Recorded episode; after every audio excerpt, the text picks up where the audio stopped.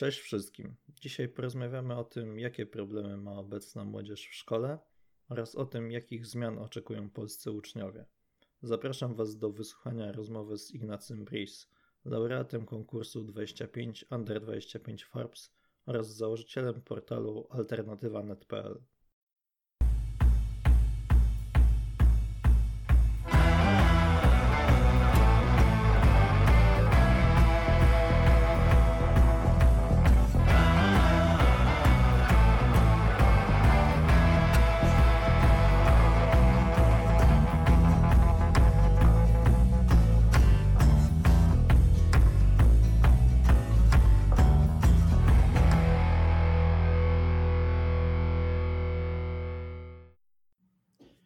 Cześć Ignacy, powiedz co robisz, czym się zajmujesz?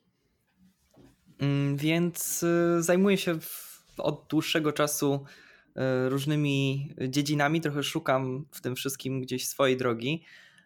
Y, wszystko kręci się wokół tematów młodzieży, przedsiębiorczości. No ale cały czas, cały czas jestem w tym jakoś, jakoś osobą poszukującą swojej ścieżki. E, dlatego też e, stawiam na takie, jakbym miał siebie jakoś określić, to bym siebie nazwał zbieraczem doświadczeń. I, I to naprawdę z najróżniejszych miejsc, gdzie tylko jest to możliwe. Staram się po prostu szukać e, miejsc, gdzie mogę się spróbować, zmierzyć z, z różnymi trudnościami, spróbować przez nie przejść. Mm, no i właściwie oprócz tego mam takie oczywiście swoje zajęcia główne, to znaczy, którym jest portal alternatywa net.pl, e, który współprowadzę już dłuższy czas, plus e, związana z tym firma marketingowa Mediascope Group. No i właśnie dobrze, dlatego, dlatego jakby jesteś w startupowcach, jesteś idealną jakby osobą do podcastu, bo jak jakby e, trochę to może dziwnie brzmieć dla osób, które, którym się kojarzy jakby wiesz startup tylko z biznesem, e, ale ja zawsze to mówię, ja, ja sobie to słowo tak rozwinąłem, jak ja wymyślałem tą nazwę i tak stwierdziłem, że dobra, jest startup, jakby określa się to młoda firma, która jakby gdzieś zaczyna swoją działalność, szuka jakiegoś modelu biznesowego i dołożyłem sobie, że dobra, skoro startupowiec to jest taka osoba, która też jakby zakładając firmę szuka jest osobą taką poszukującą, to stwierdziłem, że można to też jakby identyfikować jako każda młoda osoba, która gdzieś szuka swojej ścieżki zawodowej. I stąd się wzięła nazwa. No myślę, że myślę, że tak. W moim przypadku, jeżeli ja miał jakoś też zdefiniować, e, kim jest tak naprawdę dla mnie startupowiec, czy czym jest dla mnie startup, to jest trochę szukaniem czegoś nowego, takiej swojej własnej ścieżki, mhm. próbą poszukiwania jakiegoś miejsca, które jeszcze nie jest zagospodarowane, którym nikt się nie zajmuje, albo jakimś takim przekraczaniem pewnych granic. No, dokładnie, dokładnie. W wieku 16 lat założyłeś organizację e, Liga Młodzieży Wolnościowej. E, powiedz, co cię skłoniło do stworzenia tej organizacji i czym zajmuje się ta organizacja obecnie, albo czym się wcześniej zajmowała? E, więc tą organizacją historia jest chyba najciekawsza, bo była to taka moja działalność, która trwała siłą rzeczy najdłużej, bo właściwie od tej pierwszej klasy liceum aż właściwie do zeszłego roku, kiedy to troszkę musiałem przyhamować w związku z różnymi innymi pomysłami, obowiązkami, działaniami. Więc ta organizacja docelowo zajmować się miała, zajmowała się kwestiami praw ucznia i była trochę takim wstępem do tego, co robiliśmy później i o czym mam nadzieję e, później powiem, czyli o strajku uczniowskim. Mhm. Liga Młodzieży Wolnościowej miała za zadanie skupić uczniów, pokazać im, że mogą mieć wpływ na to, co się, co się wokół nich dzieje, że mogą próbować wychodzić z własnymi pomysłami na edukację. Wtedy jeszcze było to takie bardzo nieśmiałe, bardzo delikatne. Mm, my głównie skupialiśmy się wtedy na obronie uczniów, ich praw, no i walce z hejtem w szkole. To też był jakiś taki główny temat i akurat ten ostatni był tutaj trochę e, związany z jakimiś moimi osobistymi doświadczeniami z tym tematem. E, I zawsze ten temat przemocy w szkole, problem hejtu w szkole jakoś był dla mnie bardzo takim osobistym tematem, który, który zawsze chciałem jakoś tak wydźwignąć i o nim rzeczywiście dużo mówić. Mm, niestety nadal jest ten problem, żeby mówić normalnie, spokojnie w szkole o tym, że jest ta przemoc. Mm, no jest to temat, wiadomo, bardzo, bardzo taki newralgiczny, bardzo trudny do, do mówienia o nim, ale też no, szkoły wolą raczej w większości przynajmniej, są oczywiście wyjątki od tej reguły, no ale szkoły raczej nie chcą mówić, że ten problem jest. Zawsze lepiej stwierdzić, że problemu nie ma, bo wtedy też nie ma się czym zajmować. No więc staraliśmy się jakoś nagłaśniać ten problem. No i te, wracając do tego głównego pytania, jak to się zaczęło, y, zaczęło się to właściwie od y, mojego pójścia do liceum, trafienia na grupę ludzi w moim wieku, grupę ludzi y, działających, aktywnych, którzy gdzieś próbowali już swoich sił w jakimś aktywizmie, działalności społecznej no i to też jakoś inspirowało i zarażało innych. No i ja też chyba zdałem się tym trochę zarazić i mm, jakoś na tej fali popłynąłem z, z pomysłem zrobienia czegoś własnego. Właśnie tak jak teraz wspomniałeś e, o hejcie i mówisz to jako właśnie takich e, własnych do, do, doświadczeń, generalnie uważam, że jest ten problem. E, jakby I to tak naprawdę mm, to, to nie ma znaczenia też, jakby teraz się patrzy, wiesz, o tym, że, że ktoś na przykład, nie wiem, ma inną orientację seksualną i tak dalej, ale w ogóle młodzi ludzie są atakowani tak naprawdę jak każdy jakby się wyróżnia, cokolwiek wychodzi z szeregu, gdziekolwiek, no to jest atakowany. Ja, ja, ja na przykład no, wiem, jak jaką miałem sytuację u siebie w liceum. E, ja jestem taką osobą, że, e, że, mm, e, że jak mnie jakiś temat interesuje na zajęciach i tak dalej, to zawsze tam, nie wiem, dopytam nauczyciela na, na zajęciach i tak dalej i dużo ludzi to może denerwować, wkurzało po prostu i byłem ostro hejtowany, bo było tak myślane, że o dobra, zaraz tu nauczyciel walnie jakby na sprawdzianie i co, i coś takiego. No i byłem wyzywany, że co ten debil znowu odwala i tak dalej. No i uważam, że, że jakby no, temu, z tym trzeba walczyć, nie? bo to później, e, później się dzieją takie przypadki też, e, jak akurat e, z, z okolic Łodzi, z mojego miasta, że jak ten chłopak, też wtedy była ta sytuacja z tym chłopakiem spod Łodzi, co, co, co de facto w końcu popełnił samobójstwo, już nie wytrzymał tego psychicznie wszystkiego i no niestety. Tak, tak, tak. No to jest, y, to jest problem, który właśnie to trzeba podkreślić. Ja się starałem to podkreślać właśnie w tej działalności, którą, którą robiliśmy jako Liga Młodzieży Wolnościowej, że to jest problem, który nie dotyczy tylko jakiejś jednej grupy społecznej. Teraz hmm. ostatnio powiedzmy trochę głośniejszy jest może temat y, osób LGBT i właśnie hejtu w ich stronę, ale często ten hejt, który jest kierowany do młodych osób przez inne młode osoby, to jest e, hejt, który wcale nie dotyczy tylko i wyłącznie tej grupy, bo mm, to jest, e, to jest często sprawa właśnie wyróżniania się, właśnie bycia w jakiś sposób innym. I niekoniecznie to musi być jakieś takie wyróżnianie się, które ma w sobie coś, nie wiem, kontrowersyjnego, czy, czy to nie, to tam nie musi być żadnych kontrowersji, często to jest po prostu to, że ktoś nie odstaje jakkolwiek od reszty grupy, nie będąc podobny do większości, i wtedy, wtedy ten hejt się zaczyna i z czasem nasila, jeżeli nikt na niego nie reaguje. No tak, tak między innymi miałem ja i y, dlatego też czuję i czułem bardzo dużą solidarność z różnego rodzaju mniejszościami, grupami, które są hejtowane, no bo po prostu sam przez to przeszedłem i dlatego też y, moja działalność też właśnie w lidze między innymi tyczyła się między innymi wspierania osób LGBT w szkołach. No i mhm. było to związane głównie z tym, że y, no, wiedziałem, co to, co, to, co to jest, co to znaczy, i, i te doświadczenia jakoś no, pokierowały mnie w tym kierunku, żeby się z różnymi grupami, które też mają ten problem, solidaryzować. Tak, no, no to, to jest właśnie, no tak, no po prostu no, ludzie potrafią być, być, być straczni, nie? Jak jakby większość e, uczniów później, jak jest taka większościowa grupa, no to no, nie masz szans. No, ja sobie jeszcze radziłem z tym, o ile, o, ile, o ile były takie sytuacje, że radziłem sobie jakoś z tym psychicznie, że e, jakby, że byłem trochę nieakceptowany przez klasę, jakby nie, nie było tak, że, że, żebym się z nimi kumplował i tak dalej. Jakoś sobie z tym jeszcze, jeszcze radziłem, ale z takimi rzeczami, wiesz, typu, że o, że na przykład, nie wiem, e, już było to jakieś agresją słowną do mnie, e, czy, czy, czy, czy, czy ktoś mi groził pobiciem, no to już średnio, nie?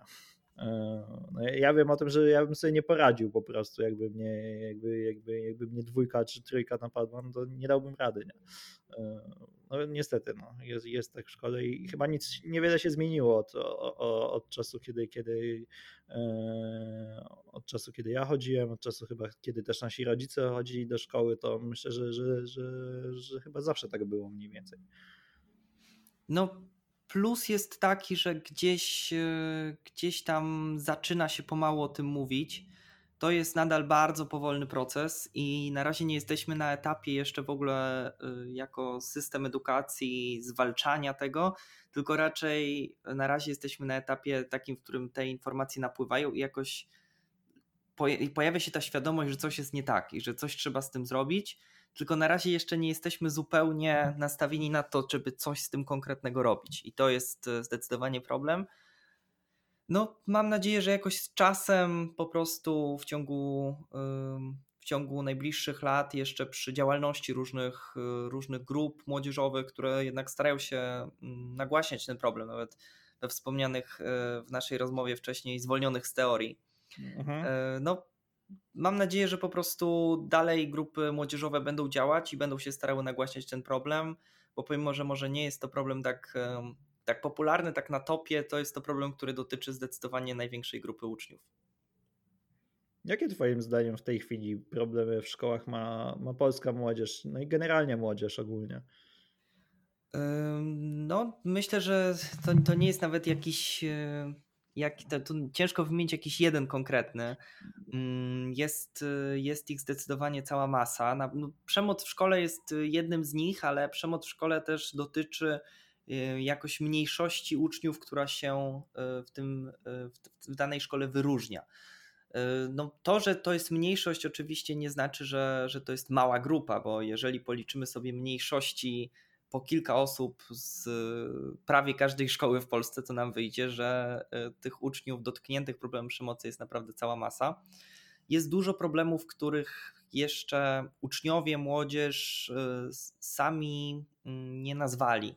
To znaczy, my widzimy na przykład problemy w tym, że system edukacji, który mamy obecnie, działa średnio, tak delikatnie to nazywając. E, to znaczy, ten system, nie jest ten, to nie, w tym systemie nie ma czegoś, co nas faktycznie jakoś do tej edukacji bardzo motywuje i to jest, e, to jest taki problem, który wszyscy uczniowie gdzieś tam widzą, tylko najczęściej reakcją na to jest taki bunt i opór wobec tego, żeby, żeby coś zrobić, mm, a nie jakieś takie konstruktywne działanie w celu zmiany tego, co, tego, co nas spotyka, tego, tego, jak wyglądają realia w polskich szkołach, w polskim systemie edukacji. Trochę taką próbą był y, strajk uczniowski, który organizowaliśmy od y, początku 2019 roku. I to była taka próba właśnie wyjścia z tymi postulatami pomocy uczniom, nazwania tego, gdzie leży ten problem, a następnie poprzez jakieś wspólne rozmowy, próba wymyślenia, co możemy zrobić, żeby zmieniać edukację i czy tak naprawdę uczeń może jako taka, taka jednostka gdzieś tam zmieniać edukację.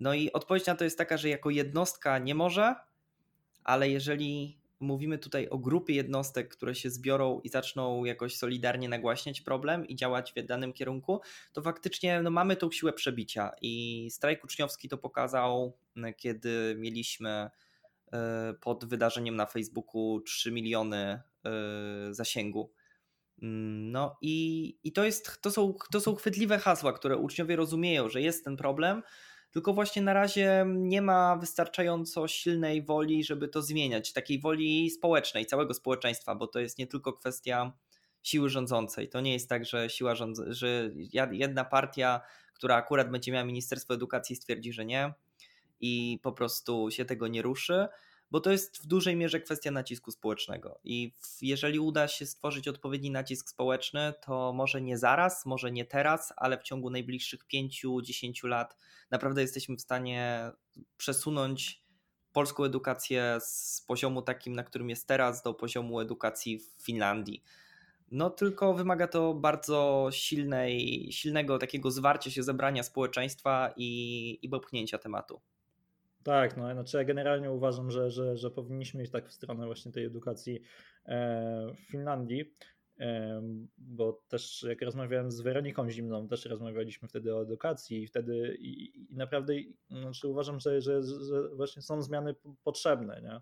Tylko też mówię, że nie, nie od razu, ale myślę, że takie stopniowe jakby wprowadzanie jest, e, jest, jest, jest dobrym e, pomysłem, tym bardziej, że e, nie mamy aż też takich problemów, żeby chociaż w Finlandii też nie, nie mam takich danych, żeby to jakoś to szło później E, e, na zmarnowanie, ale dużo jakby ludzi, którzy wychodzą z świetnego systemu fińskiego, bo Finlandia jest dosyć specyficznym krajem, bo e, z jednej strony jest tam bardzo dużo do, dobrych rzeczy, ale też dużo społeczeństwa ma, ma problemy alkoholowe i niestety mimo świetnych talentów później no niestety, niestety przez alkohol im to przeszkadza, a my akurat też nie, nie mamy aż, aż takich problemów. Eee, więc no, moglibyśmy naprawdę w edukacji się dobrze, dobrze wykorzystać to wszystko i, e, i mieć naprawdę dobrze wyedukowane społeczeństwo, które by w praktyce potrafiło zastosować tą wiedzę, którą wynosi ze szkoły, bo u nas no, więcej jest tej teorii niż tego, co uczeń umie później e, w praktyce. Zdecydowanie, zdecydowanie jakby takim głównym planem strajku uczniowskiego, powiedziałbym takim głównym postulatem, jeżeli można by taki wymienić, by było ich 8, ale y, takim, który chyba dla mnie był jednym z najważniejszych, no to było postawienie na praktyczną, praktyczny wymiar nauki. Y, to jest y, to, co próbowaliśmy robić w organizowanym przez strajk uczniowski szkole na wagarach. To był taki plan na zrobienie wydarzeń, podczas których ma miejsce nauka, ale nauka właśnie w taki sposób, w jaki chcielibyśmy, żeby to wyglądało. E, no i to jest tak, że faktycznie e, ta, ta edukacja w ta edukacja, ten dzisiejszy system edukacji w Polsce jest nastawiony na naukę teoretyczną, bo też nauka teoretyczna ma ten, tu jest kolejny problem edukacji w Polsce, to jest problem tego, że wszystko musi być zrobione pod ustandaryzowany test.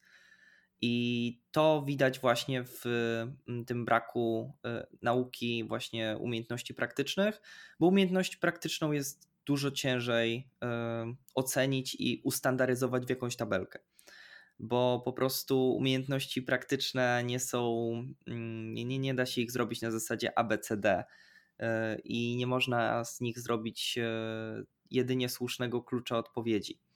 Więc e, też tych umiejętności, takich jak choćby gotowanie, którego uczy się w Finlandii, no ciężko jest, e, ciężko jest to jakkolwiek oceniać w taki ustandaryzowany sposób, robić pod to klucze odpowiedzi. No a niestety polski system edukacji opiera się na tych kluczach odpowiedzi i na tym, że wszystko musi być pod konkretną tabelkę, która jest e, jedyna słuszna. Efektem tak. tego jest to, że mamy po prostu e, społeczeństwo, które, które przyzwyczajamy do tego, że musi być pod, pod że jest jedyny, jedyny jakiś słuszny klucz tego, jak, jak, jak się myśli, a w praktyce żadnej takie, żadne jakieś kreatywne myślenie, no tam nie wchodzi w grę, bo właściwie jedyne, czego, jedyne co mamy zrobić w szkole, to powtórzyć po kimś jakieś, e, jakieś frazy, jakieś, jakieś hasła, które, które mamy wykuć i powtórzyć no a takiej praktycznej umiejętności brak. No i to jest y, główny powód, dla którego y, no, w Polsce y, na przykład mm, myślę, mogłoby dużo więcej osób młodych angażować się w właśnie jakąś działalność, tworzenie własnej, własnego mm, projektu społecznego, własnej działalności społecznej, własnej firmy tylko też e, ci ludzie nie mają takich przydatnych, praktycznych umiejętności, które tutaj się przydają każdego dnia. Tak, tylko że jeszcze jest też taki problem. E, myślę, że też taki, taki problem e, mentalności nauczycieli trochę. Na przykład no ja, ja tak uważam, że są świetne narzędzia, na przykład też chociażby platforma Zwolnij Historii jest też przecież skierowana dla, dla nauczycieli. I ja na przykład wiesz, chodziłem do, do, do, do, do gimnazjum, kiedy Zwolnij Historii jakby startowało i, i, i i marketing zwolnionych historii był bardzo dobry i jakby nikt się z nauczycieli tym nie interesował, żeby może uczniów zachęcić w to, zaangażować, pokierować jakby tym projektem. Później poszedłem do liceum, też jakby nikt o tym e, nie, nie wiedział, a dla nauczyciela to też jest super e, jakby wspólnie z uczniami pomóc przy realizacji takiego projektu, bo to jest zawsze, można sobie to później gdzieś tam wpisać i to zawsze, za, za, zawsze ich rozwija. I, i myślę, że właśnie, no, że, że szkoda, że, że jakby mm, że nie ma, nie ma takich nauczycieli, którzy by byli nastawieni na, na, na, na, praktykę. No jest chyba, chyba o jednym nauczycielu, jaki słyszałem, to ostatnio gdzieś mi się obiło uszy, był, był e, taki pan, który w technikum uczył e, właśnie robotyki, tworzenia robotów. To wychodziło dużo, dużo poza program, bo tego, to, to co on robił, to uczono gdzieś tam na początku studiów. No i go później zgłosili do, do, do konkursu The Global Prize Teacher. E, I myślę, że takich nauczycieli jest za mało jak on, właśnie powinno być więcej, nie? I, i, ale to też by musiał się cały system zmienić, żeby, żeby nauczyciele chcieli to, to, to robić, bo to jest taka kwestia, że właśnie, że jak są uczniowie tylko przygotowywani do, pod, pod tabelki i pod egzaminy, no to nauczyciel się martwi, żeby zrealizować program. No tak, tutaj są, tutaj są właściwie aż dwa problemy. Pierwszy to jest ta strona, e, o tym też nie możemy zapominać, że jest kwestia tej strony finansowej. To znaczy, no, nauczyciel, e, to temat, który się podniósł przy okazji strajku, strajku e, nauczycieli, no, że ci nauczyciele nie mają też takiej motywacji od tej strony finansowej. To jest, to jest też jakaś kwestia, która często, często ludzi blokuje, i tutaj nie ma się co oszukiwać, że no jest to zawsze temat, który gdzieś tam gra rolę. No a druga kwestia to jest e, to, że nauczyciele mają często związane ręce e, programem i tym, że mają jakąś podstawę programową, która e, jest bardzo ciasna, w której muszą się zmieścić, którą muszą zrealizować.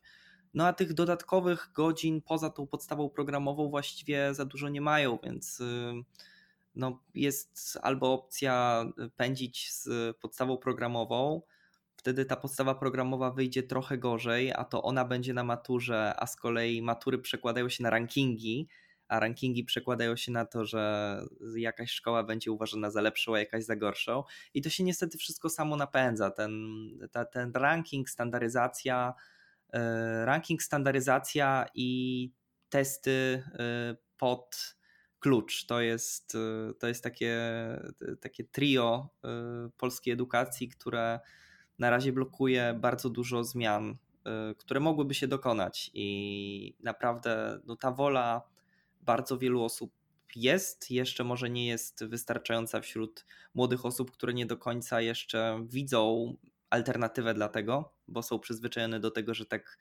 było cały czas, tak jest. No i też przez to myślą, że tak musi być, ale tak wcale nie musi być i trzeba, trzeba tu działać, starać się to zmieniać bo mm, podnoszenie świadomości młodych osób to jest takie główne zadanie, myślę, dzisiaj dla każdej osoby działającej, jakkolwiek społecznie, jakkolwiek chcącej wspierać e, młodzież, to jest to, żeby podnosić jej świadomość. Mhm. Znaczy, no właśnie, właśnie tak, e, to, to, jest, to jest prawda właśnie, że, że nauczyciele mm, właśnie mają tak właśnie związane, związane ręce przez to, właśnie, że, że, że, że jakby no nie, nie no są to wszystko jest tak właśnie pod, e, pod, pod testy i to kiedyś też taką miałem e, rozmowę kiedyś właśnie E, mm, o, o edukacji, trochę, trochę rozmawiałem ze znajomymi, jakby to był taki trochę kolega podjął taki trochę może głupi wniosek, że, e, że uczniowie kończą jakby liceum, wychodzą, idą na studia i właśnie mówiłem o tym, że po studiach e, później absolwenci uczelni przez właśnie no nie spełniają tych kryteriów, które pracodawca jakby potrzebuje do pracy. No i ktoś powiedział, że no dobra, ale to jest chyba wina uczelni, że tak uczą. No właśnie nie do końca, nie? bo jakby nie, nie, nie do końca, bo jakby na, jak już na początku e, jest to wszystko jakby od liceum czy od szkoły włączone pod standard klucz, klucz, klucz e, i takie właśnie teoria, to już to później idzie przez następne kilka lat i już później ciężko wyjść z tego, żeby, żeby nabyć tą wiedzę praktyczną. To prawda, tak, tak, tak. Bardzo dużo młodych osób. Yy jakoś zderza się z takimi realiami tego, co naprawdę jest potrzebne na, na rynku pracy gdzieś w okresie właśnie studiów i nagle się okazuje, że ta, ta wiedza, to co nabyli w trakcie edukacji w szkole, w liceum, no to to są rzeczy, które mm, stanowią jakiś właściwie ułamek tego, co im się przyda, a bardzo duża, e, bardzo duża dawka wiedzy to jest coś, co przychodzi wraz z, ze zbieraniem nowych doświadczeń. To jest jakby główna moja motywacja do tego, żeby mm, szukać jakichś nowych dróg, którymi mogę podążać, zbierać stamtąd doświadczenia i wykorzystywać je później we własnych projektach, bo każde takie doświadczenie, każda jakaś taka rzecz, której się nauczymy, później przyda nam się w naszych własnych działaniach. Cokolwiek by to nie było, czy to będzie, e, czy to będzie nauka dalsza na uniwersytecie, mm, gdzie na przykład przydała mi się umiejętność e, taki, takiego mm, wysławiania się publicznego, na przykład przy prezentacjach. To są, to są takie rzeczy, które, które zdobywamy właśnie bardziej w praktyce, w praktycznym działaniu niż w, w teorii siedząc przed podręcznikiem i dlatego też e, no, serdecznie wszystkich zachęcam, którzy będą mieli okazję słuchać tego, że do, do tego, żeby po prostu coś, e, coś zrobić, podjąć jakiś mały kroczek, e, spróbować wyjść poza tą szkołę, zastanowić się, jaki jest problem mojej okolicy i czy ja jako ja na przykład jestem w stanie to rozwiązać albo coś zmienić. Może bardziej interesuje nas jakiś szerszy problem i chcemy jakoś się nim zająć naprawdę problemów jest dużo, one czekają na osoby, które się nad nimi pochylą i pomyślą, że ej, wypadałoby tutaj coś zrobić i, i za, zaczną działać i zaczną podejmować jakieś próby. Też taki mój apel znowu, jeżeli ktoś by mm, chciał się podjąć takiej działalności, nie bójcie się wszystkich błędów, porażek, wszystkiego, co wam nie wyszło i wszystkiego, co wydaje wam się z perspektywy dzisiaj bardzo głupie, że zrobiliście coś, co wcale nie miało sensu. Cała moja działalność w y, lidze młodzieży wolnościowej to była, to była nauka na błędach i to było popełnianie kolejnych błędów i wyciąganie z nich wniosków i zastanawianie się, co mogę robić, żeby, żeby tych błędów już nie było. Więc y, naprawdę nie, bój, nie bójmy się popełniać błędy. Najważniejsze jest to, żeby y, później zahamować przy tym błędzie, zastanowić się, co poszło nie tak i przemyśleć, jakie wnioski można z tego wyciągnąć na przyszłość. Tak, no ja ostatnio nie, nie, nie wiem, czy widziałeś też na, właśnie na mojej stronie na, na, na Facebooku pojawił się właśnie post dotyczący realizacji różnych, różnych projektów. I właśnie to jest generalnie tak, jak ja e, napisałem, że, że, że, wiesz, no, że często jakby e, w momencie, kiedy komuś jakby opowiesz o jakimś ambitnym projekcie, to to się może spotkać z czymś takim, że to takie trochę rzucanie się z motyką e, na słońce, porywanie się, ale myślę, że, że, że jest to czasem potrzebne i myślę, że nawet bardziej niż, niż czasem, że generalnie czy, czy, czy przy tworzeniu jakiegoś startupu, to zawsze jest tak, że, że, że nie masz wiedzy takiej, że zrobić to, to, to, to, to i to i jakby przyniesie sukces w startupie. No to, to, to, to tak naprawdę no, e, nie ma jakby jednej reguły, że, że taki startup osiąga sukces, a taki, taki, taki nie. No, jakby, no, nie ma jednej reguły, bo, e, bo nie wiem, różnym się one produktem e, i, i, i każdy musi mieć inny model e, biznesowy, który gdzieś trzeba znaleźć i myślę, że przy robieniu też projektów jakby e, kiedy na przykład chociażby na platformie Zwolnień Historii, no to więc większość osób, które tam przychodzą na platformę, no to, to nie jest tak, że to są ludzie, którzy, którzy, którzy już potrafią realizować projekt. No oni tam przychodzą, żeby się uczyć tego tak naprawdę i, e, i to jest tak naprawdę od zera uczenie się tego i tam jest na pewno masę błędów, które się, które się popełnia. E, gdzieś, na szczęście jest gdzieś tam zawsze ten mentor, który, który, który pomoże, ale to, to, to jest zawsze coś takiego, że, że, że, że te błędy trzeba popełniać, żeby, żeby się nauczyć. No i po prostu uważam, że, że jak projekt nie wyjdzie, to nie wyjdzie. No, nie ma się czym przejmować, nie każdemu wychodzi. Dlatego warto po prostu korzystać też z takich programów y, jak zwolnieni z teorii, właśnie z tego powodu, o którym mówiłeś, że tam jest jednak jakaś osoba, która może ci trochę pomóc, może cię trochę naprowadzić. E, no ale też takim to główną, główną rzeczą jest to, żeby się nie bać. No ja z, ze zwolnionych z teorii nie korzystałem mhm. i y, gdzieś tam miejscami pewnie żałuję tej decyzji, że, że tak stwierdziłem, że pójdę tutaj zupełnie na, na, na spontanie i. Jeszcze i możesz. Będę... Jeszcze mogę. Chociaż no właśnie. Studentem, znaczy jesteś mój rocznik w ogóle, także. E... Także, także, także jeszcze możesz. No jeszcze, jeszcze mogę, ale myślę, że też po prostu ten cały, bo zwolnieni z teorii mają ten plus, że po prostu można zrobić jeden projekt, ten projekt powiedzmy zajmie, nie wiem, 3-4 miesiące, 5 i mm, w czasie tych 3-4 miesięcy można sobie naprawdę bardzo dobrze ogarnąć to, jak się robi dany projekt. Przynajmniej to jest to, co słyszałem z opinii osób, które w tym programie brały udział no, jeżeli chodzi o takie rzucenie się na głęboką wodę, trochę jak, trochę jak ja to robiłem, ma to ten minus, że mm, jakby robi się coś e, od zera, ma się strasznie dużą satysfakcję, że do czegoś się doszło samemu. Z tym, że zrobię, dojście do tego poziomu, do którego dojdziecie z, ze wsparciem mentora e, w 3-4 miesiące, to bez takiego wsparcia, jak spróbujecie sami się uczyć na błędach, to zajmie wam to rok, dwa lata. Więc y, no jest to zdecydowanie trudniejsza sprawa, chociaż teraz myślę, że po różnych doświadczeniach z różnych miejsc, z różnej działalności, no to yy, gdzieś tam nabyłem może zbliżony, zbliżony poziom jakiejś takiej wiedzy praktycznej, co w przypadku wzięcia udziału w, w zwolnionych z teorii.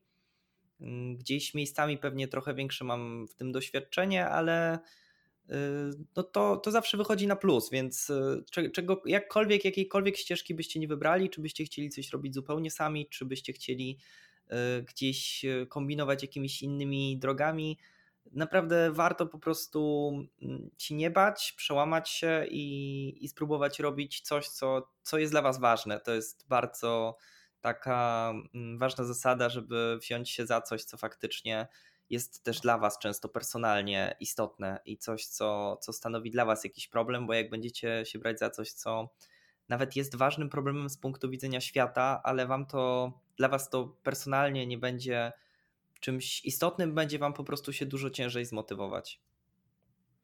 No właśnie, teraz bym chciał trochę też wrócić jeszcze do, do, do, do strajku uczniowskiego, o którym ty, ty wspominałeś. E, już trochę wspomnieliśmy o tym, co, co twoim zdaniem powinno ulec zmianie w polskim, e, w polskim szkolnictwie, ale jakbyś tak jeszcze mógł powiedzieć, jakie są jeszcze rzeczy takie do zmienienia? Mm, to myślę, że na tym etapie to, to jest kwestia jakiegoś podsumowania tego, tego co już trochę powiedziałem. E, to znaczy na pewno ta standaryzacja i to, że wszystko podkładamy pod, pod jakąś taką bardzo ciasną tabelkę, bo to z jednej strony tłamsi e, uczniów taką ich kreatywność i to, żeby oni coś stworzyli sami, coś wykombinowali sami, czy pomyśleli w jakiś taki niestandardowy sposób.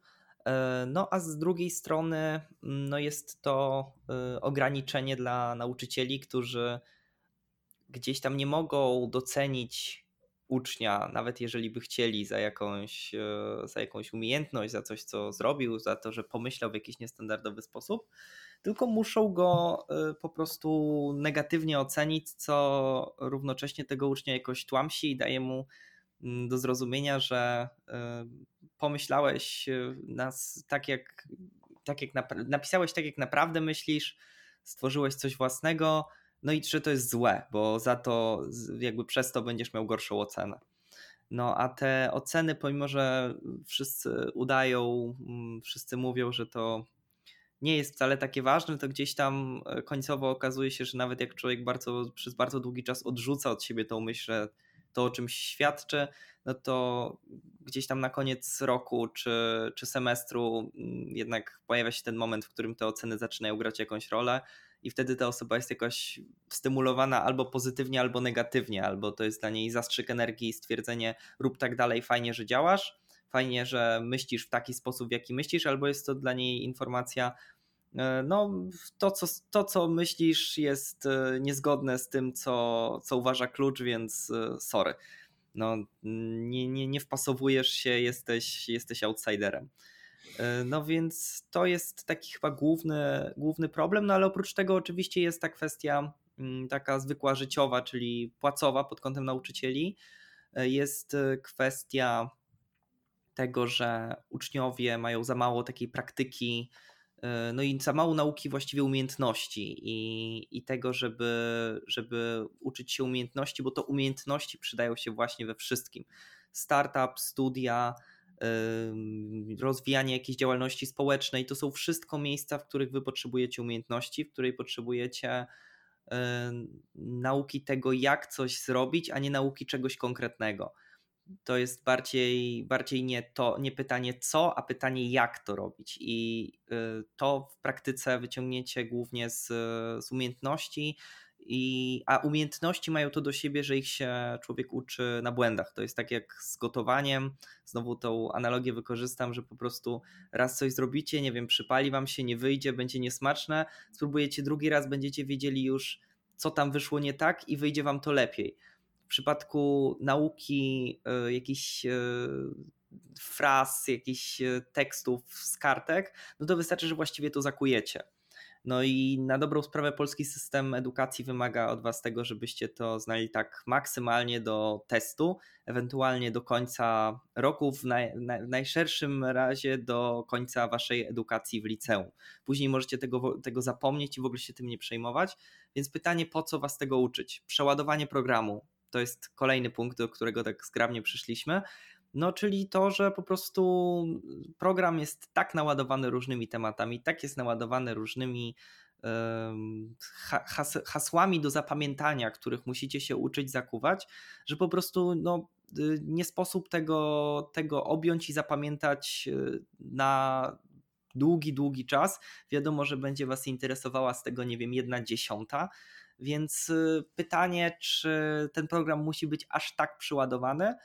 No moim zdaniem nie musi i y, program jako program i w ogóle ingerencja y, państwa w to, jak wygląda program, powinna być zmniejszana do możliwego minimum. To znaczy, oczywiście uczniowie mogą, oczywiście państwo może stwierdzić, że jest potrzebne jakieś takie minimum wiedzy, które musi być, ale to faktycznie musi być minimum.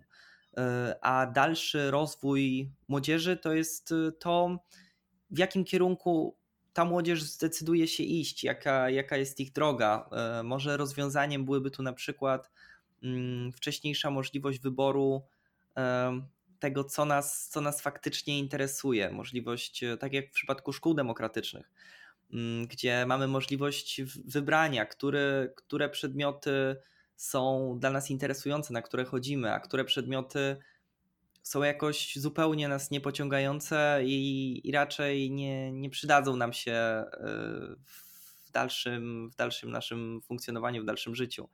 No więc e, program to jest właściwie klucz, tylko kwestią są różne jego aspekty. Tak bym to nazwał. To znaczy, program jest jakimś ogólnym działem, i pod ten program mamy przeładowanie programu, mamy program pod klucz, E, mamy program, który właściwie jest stworzony też pod ranking i, i to, że, że im, im bardziej uczeń opanuje, uczniowie w danej szkole opanują program i im lepiej ten program przedstawią później, odbijając to dosłownie na kartce, na maturze czy na, na jakimś e, teście, tym, tym lepiej, tym lepszy wynik będzie miała dana szkoła, tym chętniej uczniowie pójdą do tej szkoły, no więc dyrektorzy, nauczyciele często tworzą presję na to, żeby te wyniki były coraz wyższe. No i ta presja też z kolei jakby zabija uczniów jakby pośrednio.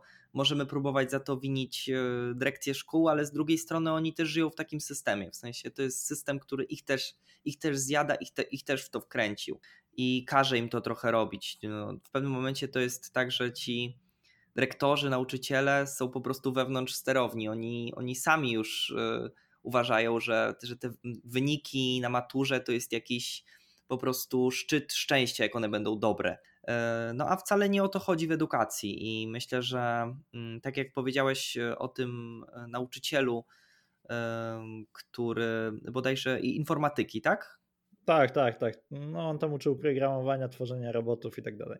No, no to właśnie to są, wiesz, to są nauczyciele, którzy, którzy też są w polskich szkołach i naprawdę ich jest masa, tylko to jest tak, że właściwie chyba nauczycieli bym, y, bym tutaj podzielił na takie dwie grupy tych działających. Pierwszy to jest y, nauczyciel, który już działa, trochę na przekór temu, co go otacza, a drugi typ nauczyciela to jest nauczyciel, który może ma jakieś swoje pomysły, co on by tam zrobił, co on by tam zmienił, ale jest dosłownie w tej samej pozycji co uczniowiec. Znaczy też boi się wychylać, bo wie, że dostanie po głowie za to, jak się będzie wychylał. I nauczyciel, i o ile uczniowie mogą dostać po głowie w ten sposób, że jak będą za bardzo kombinować, to się do nich to po prostu oberwą jakimiś złymi ocenami. Yy, w najgorszym razie wylecą ze szkoły w pewnym momencie. No a nauczyciele mają z kolei to, że yy, mają, są pod okiem kuratorium, są pod okiem dyrekcji, no więc też mają tutaj poniekąd związane ręce i często to jest tak, że ci nauczyciele chcieliby coś robić, chcieliby działać, no ale niestety no, sytuacja, w której się znajdują, a są w takiej samej właściwie jak uczniowie, co jeszcze raz podkreślam, no jest taka, że nie są za bardzo e, w stanie coś tutaj e, realnie zmienić, boją się tego. Może w stanie by byli, gdyby się zebrali razem, ale trochę się tego boją. E, trochę bym odszedł od, od edukacji na chwilę trochę bym Cię zapytał o, o Twój portal informacyjny alternatywa.net.pl. Co Cię skłoniło do jego założenia? Skąd, znaczy, no skąd taki pomysł, żeby, żeby, żeby to zacząć w ogóle? Wiesz co, tutaj w związku z tym chyba wcale nie, nie uciekniemy od tematu edukacji, bo y, takim, taką główną motywacją tego portalu było to, żeby stworzyć y, jakby w dobie, w której mamy fake newsy lejące się na potęgę, w dobie, w której mamy takie informacje, które są często trochę takimi półprawdami albo są takim przemilczeniem e, jakichś wątków. E, no jest, jest ten problem z rzetelną informacją, a rzetelna informacja też jakoś edukuje, też jakoś daje nam lepsze wyobrażenie świata. Więc e, pomysł na alternatywę był taki, że mm, tworzymy coś własnego, co będzie e, robione na naszych zasadach a nasza zasada była prosta. Nasza zasada była taka, że zapewniamy możliwą, e, jak tylko to będzie możliwe, wolność ekspresji e, i wolność, e, wolność wypowiedzi, ale wypowiedzi rzetelnej. To znaczy, dużo się mówi, co, co też widzę taką tendencję, dużo się mówi o tym, że my tam, jak, kiedy, kiedy pojawia się krytyka jakichś mediów, nie wiem, o, o hasło o hasła na przykład w jakiś sposób y, atakujące, o hejt, e, czy o to, że napisali coś, co było takim przemilczeniem jakiegoś wątku, e, trochę gdzieś tam ubarwieniem. Kiedy im się zarzuca to, że są y, nierzetelni, to pojawia się temat wolności prasy i że jakby oni są wolni i, i oni piszą co chcą, ale dla mnie wolność, y, wolność prasy to jest to, że, że ta prasa nie jest. Mm, jest jakby dla, dla, wolnych, dla wolnych ludzi, ludzi, którzy chcą, e, chcą być niezależni, którzy chcą tworzyć, e, którzy chcą zbierać rzetelne informacje i przetwarzać je sobie w głowie, wytwarzać sobie jakąś wizję świata, e, zastanawiać się nad światem, ale, ale żeby dostawali taką rzetelną dawkę informacji. I dlatego ten portal miał trochę edukować, trochę miał mm, być takim portalem rzetelnie informującym o różnych wydarzeniach na świecie. No i Właściwie obecnie jest to portal głównie, e, co ciekawe, do młodzieży, z czego bardzo się cieszymy, bo e, szczególnie wśród młodzieży jest ten problem korzystania z nierzetelnych źródeł. E, no to, to nie jest taki bezpodstawny zarzut, znaczy opieram to na, na bazie raportu Rzecznika Praw Obywatelskich, gdzie no niestety większość, większość opinii w takich tematach często bardzo trudnych, kontrowersyjnych, gdzie ta wiedza rzetelna jest naprawdę potrzebna, no to ludzie opierają o jakiś kanał na YouTubie, o jakiś, jakiś pojedynczy, y, pojedynczy filmik. Niekoniecznie to są, to są dane jakieś y, sprawdzone, często to są po prostu clickbaitowe tytuły na YouTubie, które, które mają w jakiś sposób cię zmrozić albo jakoś pozytywnie nastawić do czegoś. No i, i niestety stamtąd y, płynie w dużej mierze ta wiedza. Chcieliśmy, żeby zachęcić y, młode osoby trochę do, do spojrzenia na media, do spojrzenia, do poczytania czegoś, co będzie faktycznie robione dla nich rzetelnie i jak, jak tylko będziemy mogli, żeby, żeby zapewniać im y, wsparcie. I tutaj też dodatkowo taką drugą gałęzią alternatywy jest to, że wspieramy poprzez patronaty medialne różne wydarzenia młodzieżowe, które często no, nie, nie dadzą rady się przebić do mm, dużych mediów jak, y, jak Gazeta Wyborcza, jak, y, jak Wprost, jak jakieś takie rzeczywiście potężne, potężne y, gazety.